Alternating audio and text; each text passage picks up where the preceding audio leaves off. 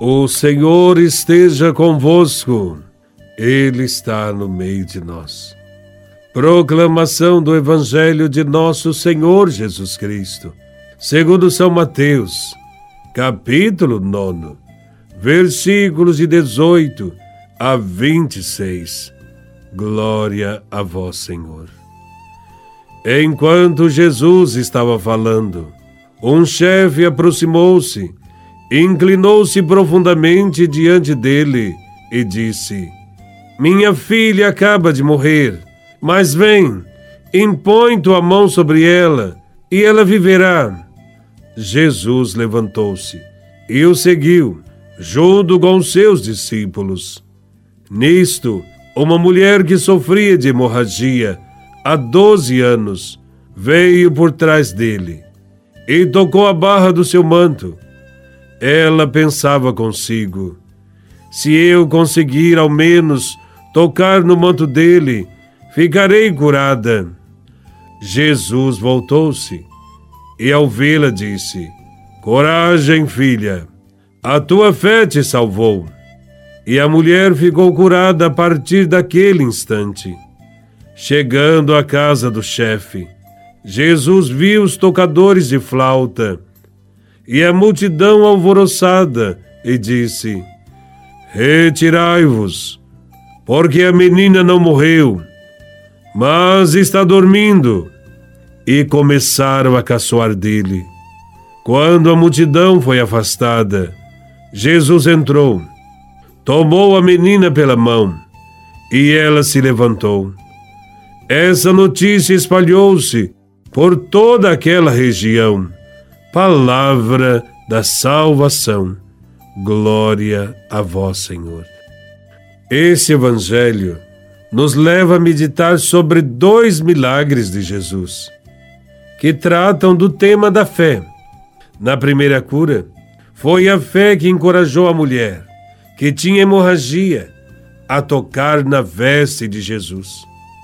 Esta mulher era considerada impura devido à hemorragia, que durava mais de 12 anos. De acordo com a mentalidade da época, por causa da hemorragia, esta mulher não podia tocar em ninguém, nem deixar que alguém a toque, e também não podia participar da comunidade. Entretanto, sua impureza não foi suficiente para impedi-la de tocar na veste de Jesus.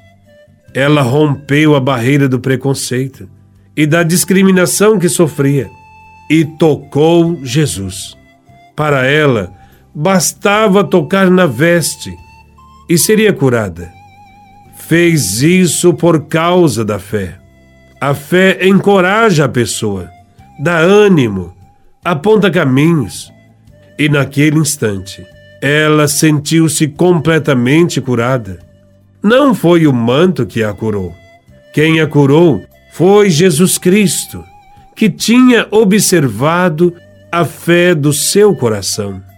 Coragem, filha, a tua fé te salvou, disse Jesus à mulher. Jesus pede a ela coragem, coragem para levar adiante o que havia conquistado.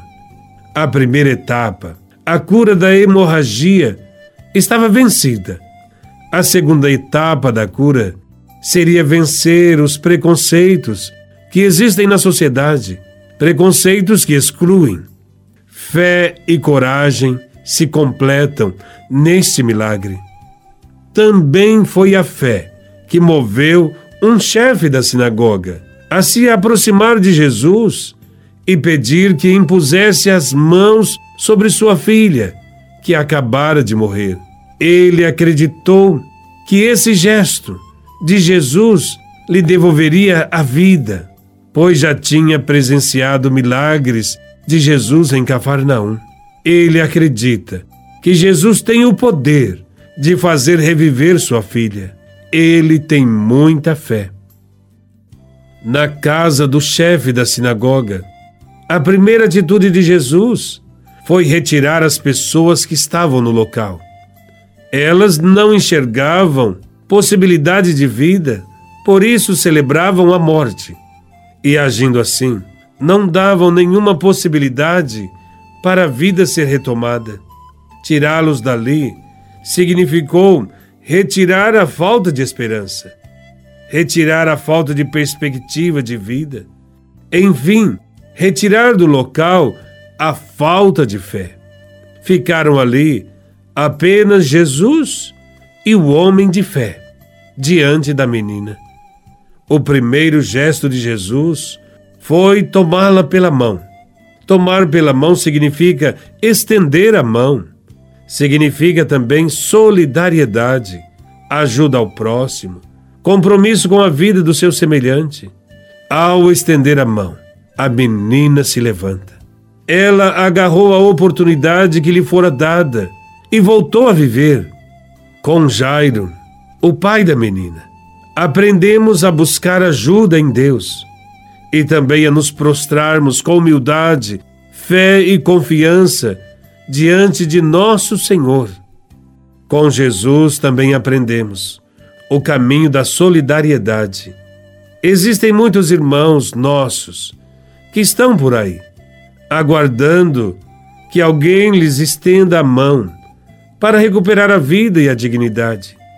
Quando somos solidários, quando temos fé, conseguimos resgatar as pessoas das suas situações de morte e devolver-lhes a vida. A fé nos leva a ter sempre solidariedade e a amar mais os irmãos, perdoar mais e assim salvar vidas. Pessoas são resgatadas, pessoas são colocadas de pé e recuperadas em sua dignidade quando nos comportamos como Jesus estendendo a mão. Se não fosse a fé daquela mulher doente, ela continuaria com hemorragia e, portanto, excluída. Se não fosse a fé do seu pai, a menina não teria revivido. Que cada um de nós possa acreditar sempre na bondade e na misericórdia de Deus, viver o Evangelho, crescer na fé e acreditar no poder de Deus diante das dificuldades da vida. Tenhamos sempre fé em Jesus de Nazaré. Louvado seja nosso Senhor Jesus Cristo, para sempre seja louvado.